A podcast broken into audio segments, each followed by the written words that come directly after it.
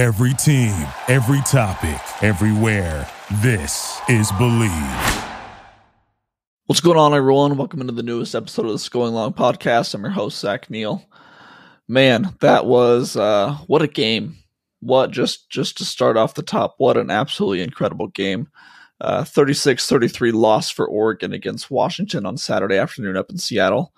We're going to completely break that down, get into all the little details that I saw up in Seattle, and just really get into what happened there, some of the decisions, some of the outcomes, where the Ducks go from here. There's so much to talk about and so much to get into. I don't really even know where to start, but we've got a lot to talk about, a lot of takeaways from that game. Thank you for tuning in. Let's get into it.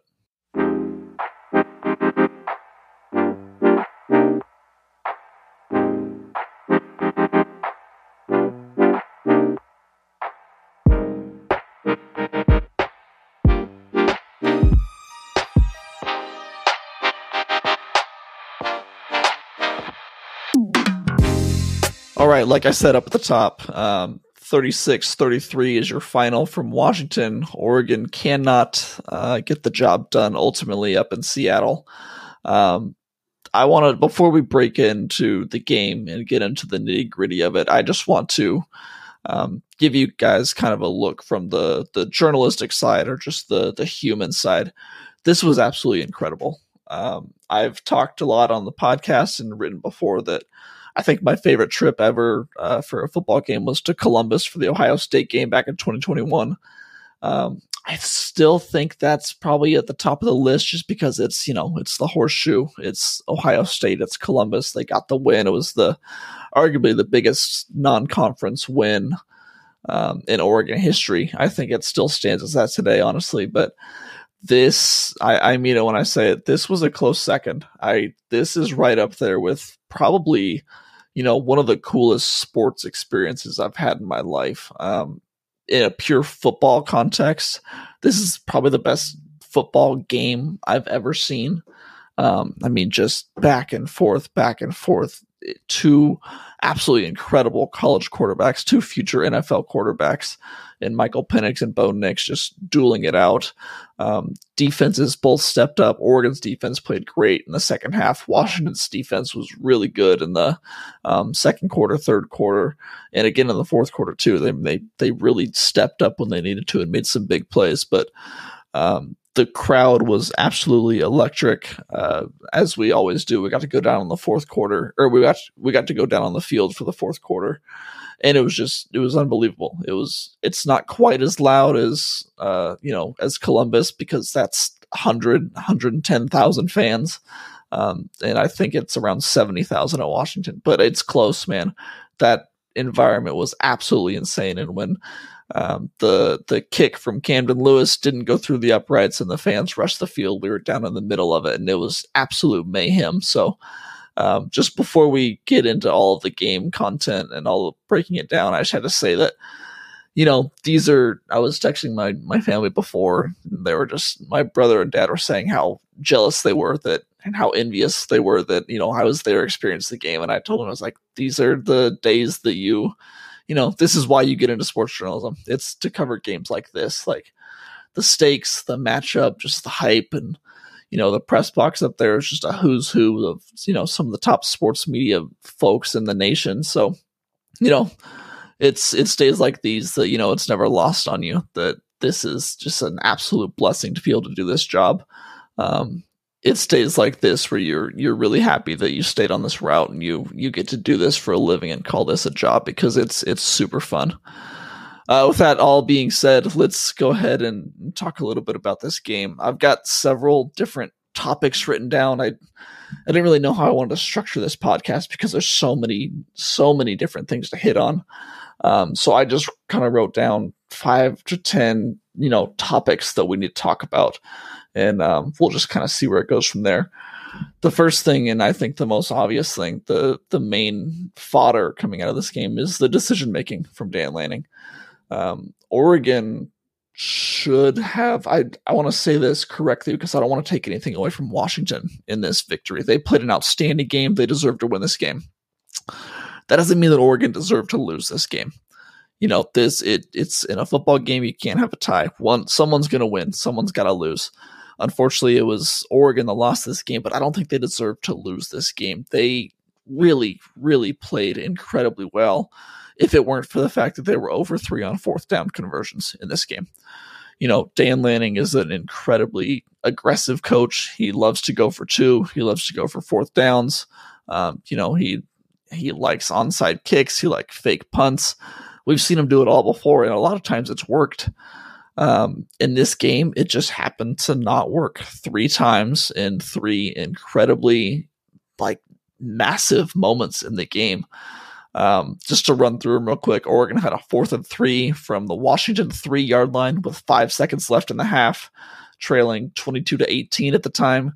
They could have taken a field goal and gone into the half down 22-21, knowing that they got the ball out of halftime and could go up with the score there. They decided to keep the offense on the field and kick and go for it, and they got stopped. Later in the third quarter, trailing 29-18, Oregon once again had a 4th and 3 from Washington's 8-yard line. They could have kicked a field goal and made it a one-possession game, down 29-22. It would have been if they kicked a field goal. Again, they decided to go for it. Incomplete pass to Troy Franklin. You're down 29 at that point. I mean, it kind of felt like this game was close to being over because Oregon had no answers for Michael Penix or the Washington offense at this point.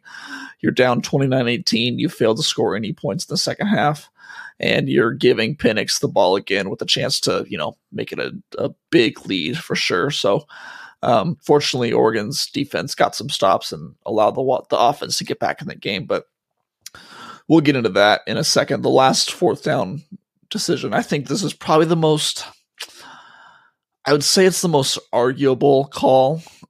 This is one that I disagree with most, but even saying I disagree with it, like I understand what Lanning was going for. Just before I get into that, it was 4th and 3. Oregon had the ball with 2 minutes and 16 seconds left. They were up 33-29 at the time on Washington's 47.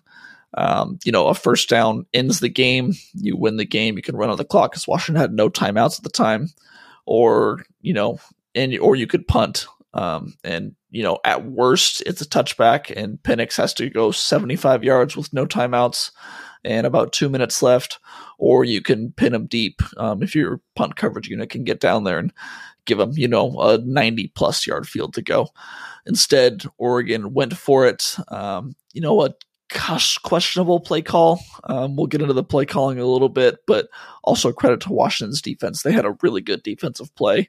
Cornerback kept outside leverage that really kept Tez Johnson and TreShaun Holden from getting open and getting the ball, and it was incomplete. So you gave Michael Penix the ball at midfield, and they scored 2 plays later, and you know, went up 36-33, which actually gave Oregon you know, a ton of time to actually to try and get back into this and tie the game with a field goal. They got down into field goal range. Camden Lewis tried a 43-yard field goal attempt, missed barely wide right, and that was the end of the game. So just more on the decision-making of it all. I, you know, right after the game, I was talking to, you know, other reporters that were there, talking to a few family members and friends afterwards, and saying that I really disagreed with a lot of the decision-making. You know, in hindsight, it's super easy to say that, oh, you should have kicked one of those field goals. You should have punted it. Obviously, you play it safe that way. My tune has changed quite a bit since then, actually. I had a chance this morning to watch the whole game again, really break it down, pause, rewind, watch things over and over again. I've got to say, with 2 of the 3 decisions, 2 of the 3 fourth down decisions, I really agree with what Lanning did. The 2 times where they were inside the Washington 10, I really understand, and I agree with his decision-making and not kicking the field goal. I still think I probably would have punted on the 4th and 3 from the 47, but that's a really tough one because I absolutely understand saying, hey, we're 3 yards away from ending this game, getting the biggest win of our season, Lanning's biggest win as a head coach. Put the ball in Bo Nix's hand and trust that he can get you those 3 yards and end the game. I don't hate that call at all. I mean, that really, really makes sense. And you also have to think that if you punt the ball, how much of a difference is it between 50 yards and 75 yards or 80 yards for Michael Penix to go score? I mean, the defense had played well in the second half, but you know, there was, it's still Penix is the leading Heisman candidate for a reason. They've got two or three of the best wide receivers in the nation. I mean, it was going to be a tall task to ask the defense to stop them one more time. And by giving them the ball at the 50 in an odd way, you actually kind of helped your offense because you gave Bo Nix a minute and a half, I believe it was, to go down and score, to go down and try and score to win the game or tie the game right there at the end. So I understand not punting. If I was in Lanning's shoes, I probably would have punted, but there's a reason I'm not in Lanning's shoes. What makes him such a good coach is that he's so aggressive. What's made him so successful is that he's been so aggressive and is so willing to take these risks. And he knows that, you know, the downside sometimes is those are going to blow up in your face. It happens. That's football. Sometimes the ball doesn't bounce in your way. Sometimes, you know, it's a game of inches. Things go the opposite way sometimes. I think that Lanning is going to get criticized a lot for these decisions. That doesn't necessarily mean that they were wrong, but, you know, in the day and age that we live in sports media, you get lauded if you're decision if your aggressiveness pays off, and you get killed if it's wrong. So I think the Lanning's gonna have to take his lumps over the next week or so, and I think it's fair because he's made a lot of these decisions. I mean, this happened last year in the Washington game too. I mean, the Washington game at last year and this year, they ended in very similar fashions with Oregon going forward on fourth down, not getting it, allowing Washington to ultimately win the game. This has happened multiple times in big games now where Oregon has not succeeded when being super aggressive, and it ended up costing them. And I think that that's going to be a mark on Lanning's resume until those aggressive decisions end up being the difference in a win instead of a loss. So, you know, it's going to be something that he has to live with going forward, but he's been consistent throughout his coaching career that he's going to be aggressive on all of these play calls. We know that he's going to go for it on these fourth downs. And I don't really want him to change it because that's what makes him him. And at some point, it's going to start going in the other direction. I think I've got a lot of confidence in saying that you know, if you keep working this, you keep learning from it and keep getting better at it, eventually it is going to swing in the right direction. I want to talk about the defense, particularly in the second half. Oregon's defense really, really stepped up and looked good in this game. If you look at the box score, you likely won't see that. I mean, Washington did have 36 points. Penix had 4 touchdowns, threw for over 300 yards. But in the moments where it really mattered, Oregon's defense was fantastic. I said earlier when I went through the game, Oregon fell down 29-18 in the third quarter. They were unable to convert that fourth down, so they gave Washington back the ball with a chance to go up, you know, 36-18 and to really put this game out of reach. Instead, the defense stepped up and they forced a 3-and-out. Washington had to punt. A few plays later, Oregon's offense capitalized and scored. With Washington get the ball back up 29-26, the Ducks forced another 3-and-out and forced another punt. And then the Ducks came down, drove down, made it 33-29. After that, we get into the fourth quarter, and Washington's driving. They're in the red zone. They're about to score. They're within the 5-yard line, trying to go up, get a touchdown, and make it 36-33. Oregon stops them 4 times at the goal line. They stop them 3 straight plays on the goal line. I actually tweeted out this sequence. I went through and watched the game again this morning and got the videos out for those plays. It's really, really impressive what they did. They were able to stop 3 straight runs from the 1-yard line with the game on the line. And they gave the ball back to their offense with an opportunity to ice the game.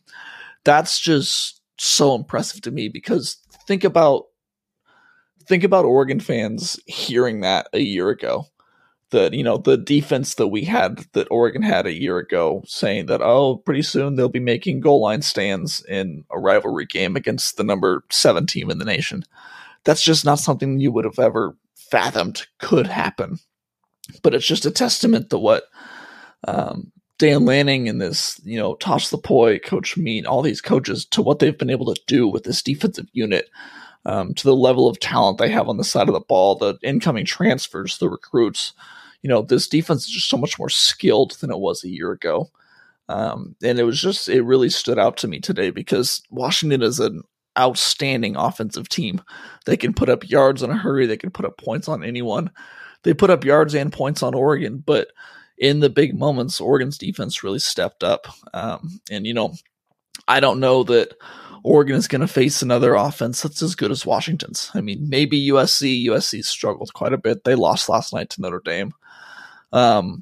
If Oregon can play this well against Washington, I feel like they can have an incredibly good year defensively going on here on out, because if they can stop Penix when it matters, then you can pretty much stop anyone when it matters. All right, let's talk about Bo Nix. Bo had a good game. I wouldn't say that he had a great game. His stats were pretty impressive. Don't get me wrong, he absolutely played well enough for the Ducks to win this game. He was 33 for 44. I think he had 337 yards, 2 touchdowns, no interceptions. He had a really solid game, but this was not the best game of his career. He missed a few throws. He didn't always look entirely comfortable in the pocket. It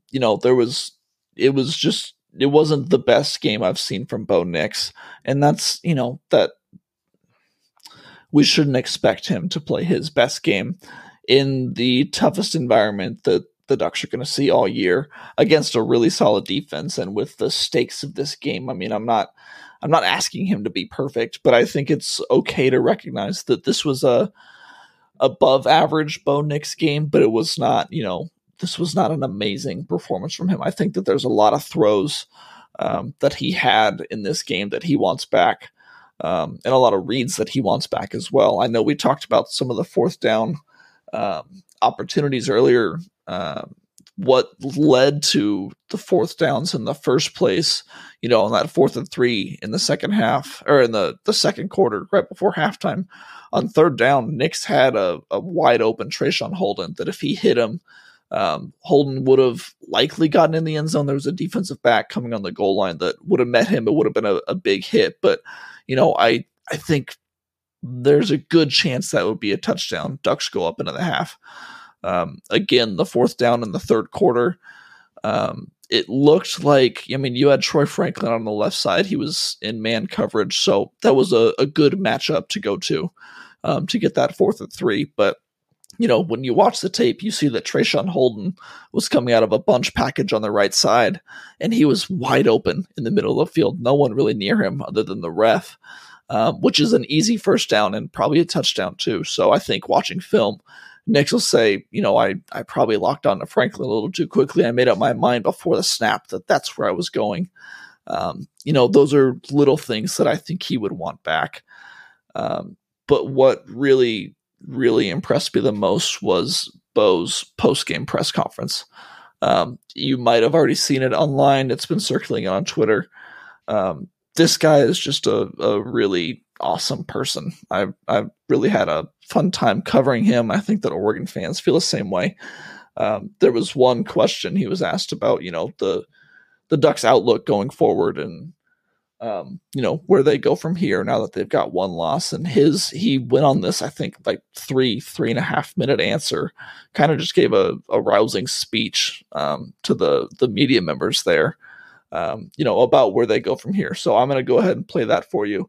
It's a little bit long, but I'm going to play that for you and then talk a little bit about it afterwards. The margins in this conference are so razor thin this year. I'm just knowing that you're not in full control of where you guys want to be at the end of the season. How does that feel now? We are in control. We can go out and win out and put ourselves in a really good spot. And that's all we can, control, and that's all we really have to control. That's, like I said, it's frustrating to lose a game like this. It's no fun to be on this side. It's easy to go back and, we should have done this and we should have done that. But point blank period.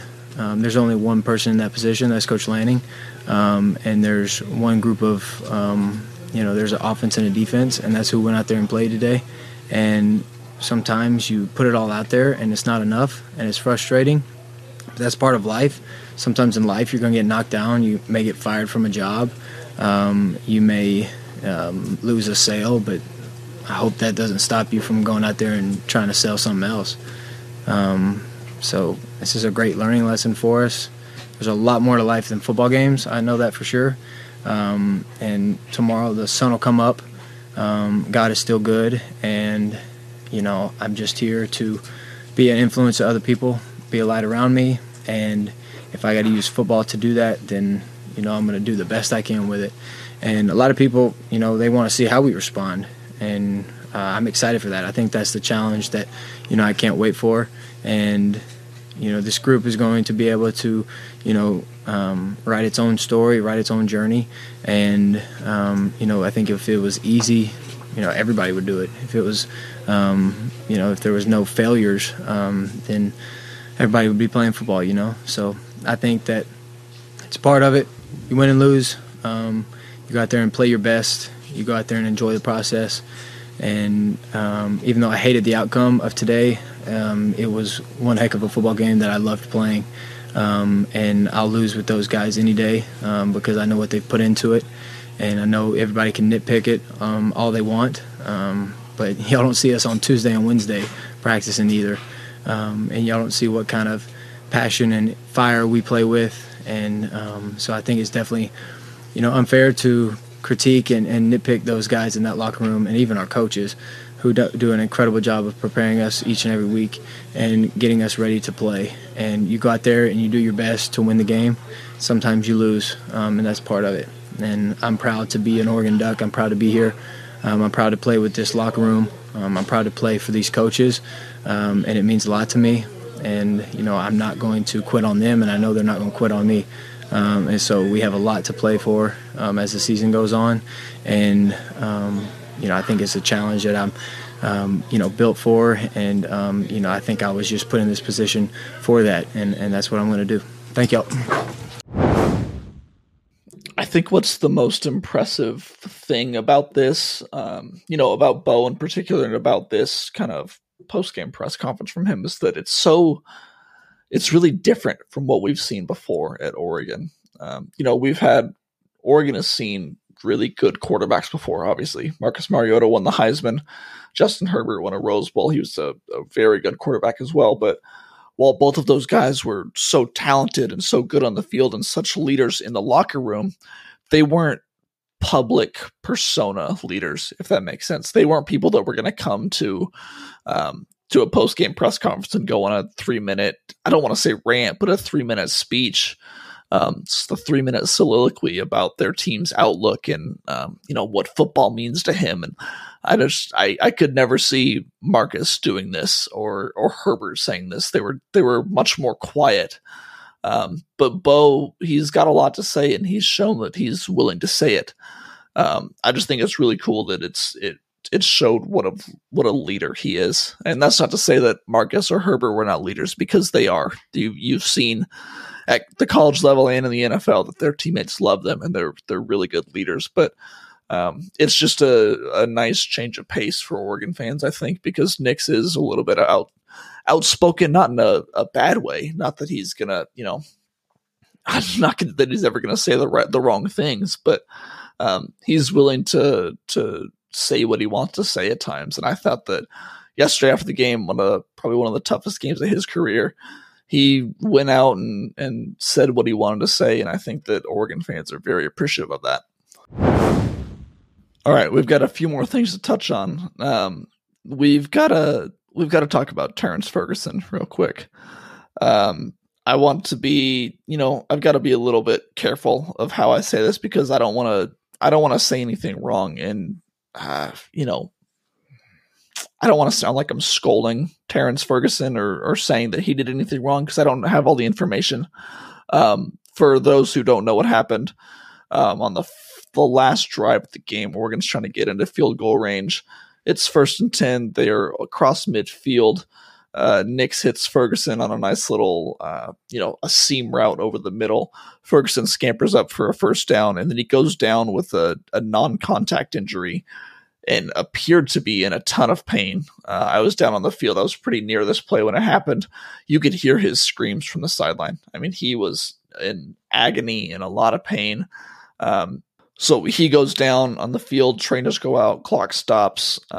He's got to be taken off the field. What's interesting is that, Washington fans seem to sniff this out pretty quickly for what it could have been. I'm not saying this is what it is. This is just kind of what it appeared to be. It appeared to be that Ferguson might have gone down to get the injury timeout to stop the clock, save Oregon's one timeout. This is something we've seen in college football for. It's something we saw in the Washington game last year. Chris Hudson, if you remember, notoriously was standing, on the field of play, waiting for a play call to come in, and they just kind of collapsed and sat down and grabbed his hamstring like, oh, I'm cramping. Let's get this free timeout instead of calling a timeout. And then Chris Hudson, the wonderful, wonderful speaker to the media that he is, later, I forget when it was that he said it was that he says this, but someone asked him about that play, and he said, oh, yeah, that was part of the game plan, but I'm okay. Chris Hudson, long, long history of saying the absolute worst things you could ever say to the media. But so there's been a history of, players, Oregon players, faking injuries in order to stop the clock and get a free timeout, which is it's an ugly part of the game. It happens. It used to happen to Oregon all the time back in the Chip Kelly days when teams just needed a rest and didn't want to burn a timeout. You had defensive players faking cramps and getting those injury timeouts. But, with Ferguson, it's interesting because he seemed to be in a ton of pain. I was sitting next to Eric Scopel standing next to Eric on the sideline, and we saw him go down, and it was like, okay, I think he just didn't look like he got hurt. He didn't get hit. It was non-contact. He didn't twist his knee or anything. But then Jared Mack came over, and he's like, oh, he's actually like screaming. He's in a ton of pain. He was helped off the field. The end of the game happens, and then after all of the, the chaos on the field, when we were walking over to interviews, I saw Terrence walking off the field. He looked fine. I mean, I posted the video up on my Twitter. He looked to be okay and not like someone who had completely apparently blown their knee out a few minutes earlier. I'm not saying that he's not hurt. We will see on Tuesday if we're allowed back in practice. We'll see if that's a thing again. We'll see if he's there, if he's playing. I don't want to, condemn Ferguson for this. I don't want to say that he was cheating. I'm just saying from my perspective what it all looked like. And if I was a Washington fan watching that, I would probably be upset and frustrated because it didn't look good from that perspective. Again, we'll see going forward. This is hopefully he's okay and he's not injured, because that's a position that the Ducks can't really afford too many major injuries at. It's relatively thin already. But we'll see going forward. I just thought that was an interesting thing because, we could ask, I wouldn't dare ask Lanning about this. I think that a lot of media members have probably learned our lesson on asking him any type of injury questions, especially when it could be about a fake injury. I don't think that's something that anyone really wants to discuss with him at this point, but it was just a very interesting thing. That was a weird part of the game and kind of a bad look for Oregon, if that is what happened. Two more things here. We gotta quickly talk about Camden Lewis as well. Camden, he had a great start to the season. He was, I think, perfect on extra points, perfect on field goals for quite a while. The last two games have been pretty tough for Camden. 2 weeks ago against Stanford, he missed a field goal, and then he started the game by kicking the ball out of bounds, giving Stanford good field position to start the game. It's Stanford, whatever. That can happen. That's not the end of the world. You obviously don't want it to happen, but that's not going to kill you against Stanford. He had a really tough game against Washington. He once again kicked two balls out of bounds this time, giving Michael Penix and the elite Washington offense a short field to work with. That's something that will absolutely kill you, especially playing against someone like Michael Penix. And then the potential field goal to send it into overtime. He missed it wide right. I think it was a 43-yarder. It looked incredibly good.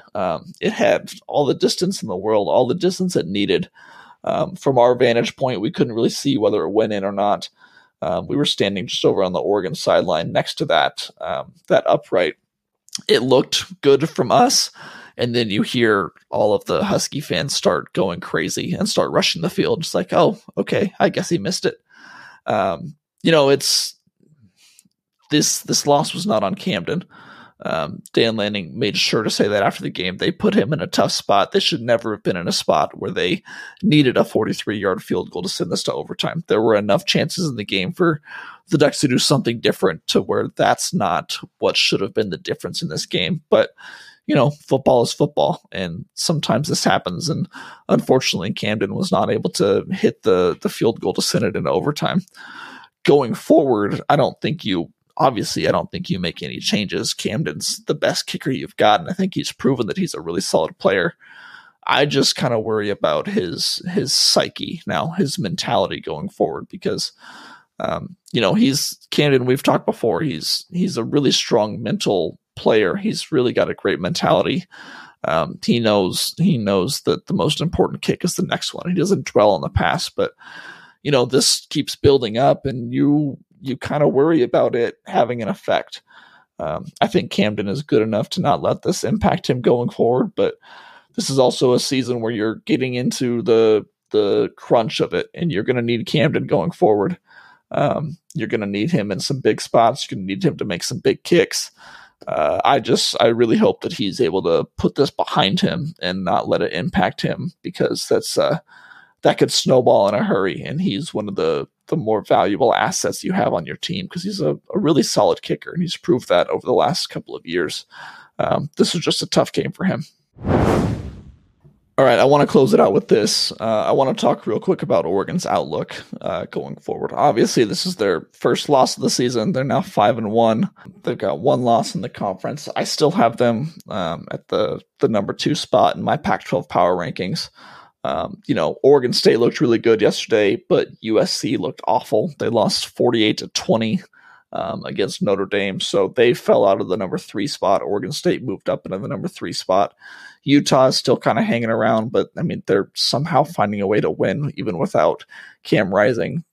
So it'll be interesting to see what they could be once they get Cam Rising back, if that ever happens. I don't know. He did tear his ACL in January, so it's conceivable that he won't play again this year. That's a long recovery for an injury and a tough one to come back from. But as far as Oregon goes, this loss, the loss hurts, but it by no means kills them.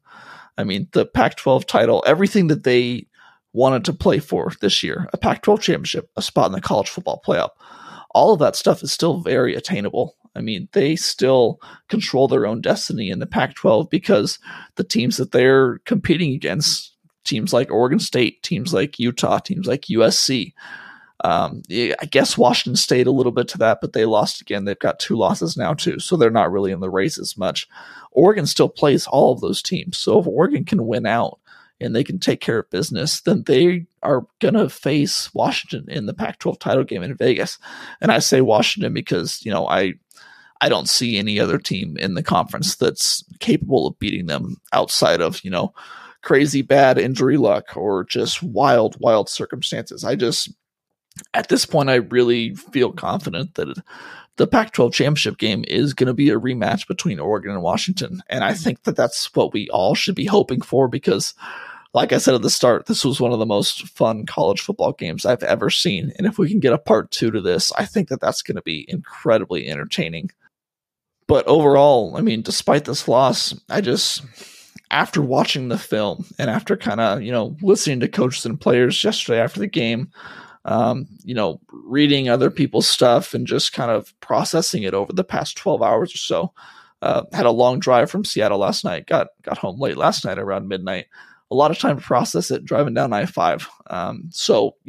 Been able to think about this game a lot And I can't help but feel strangely a little bit more confident about this team, after this loss. I really feel that Oregon, the biggest knock on Oregon going into this game was that we didn't know who they were. We didn't know how good they were because they didn't play anyone very good.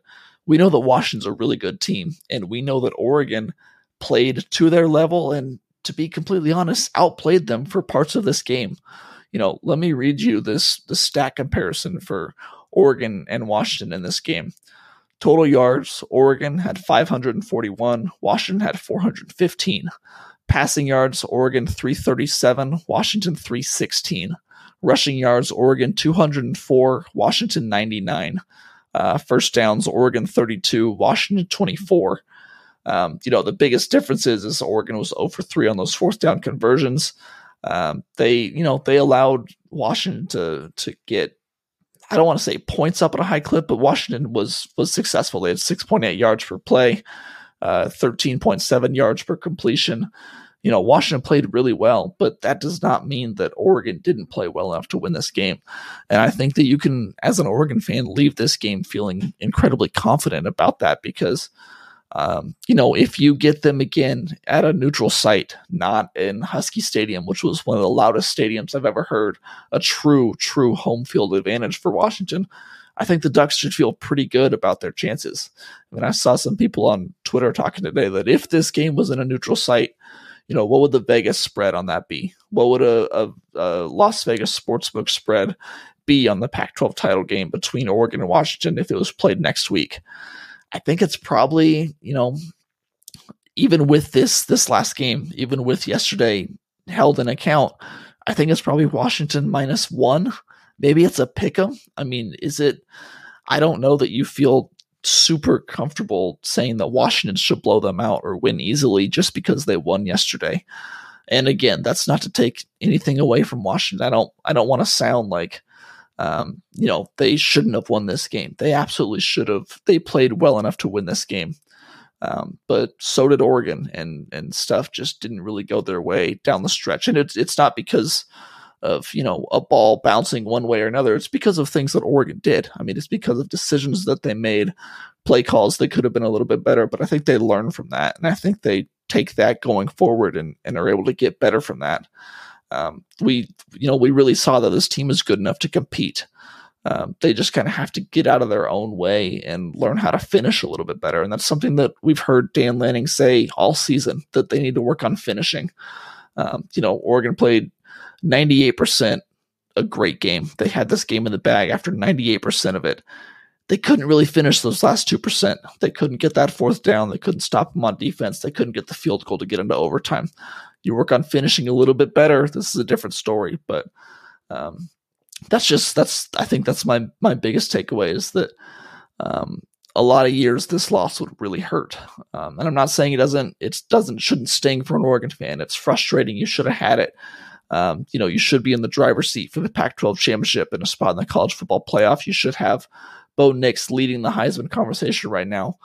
That didn't all come to fruition because of this loss, but I don't think that means this season shouldn't still have an incredibly high ceiling. We've seen how good this team can be. We've seen that they can take it to teams like Washington when things are going the right way. Washington is all credit to them. They are one of the best teams in the nation right now. But I think that this loss didn't convince me that they're leagues ahead of Oregon right now. They played a little bit of a better game. They finished a little bit better on Saturday, and they got the win. I think if these teams played 10 times, you'd probably split 5-5.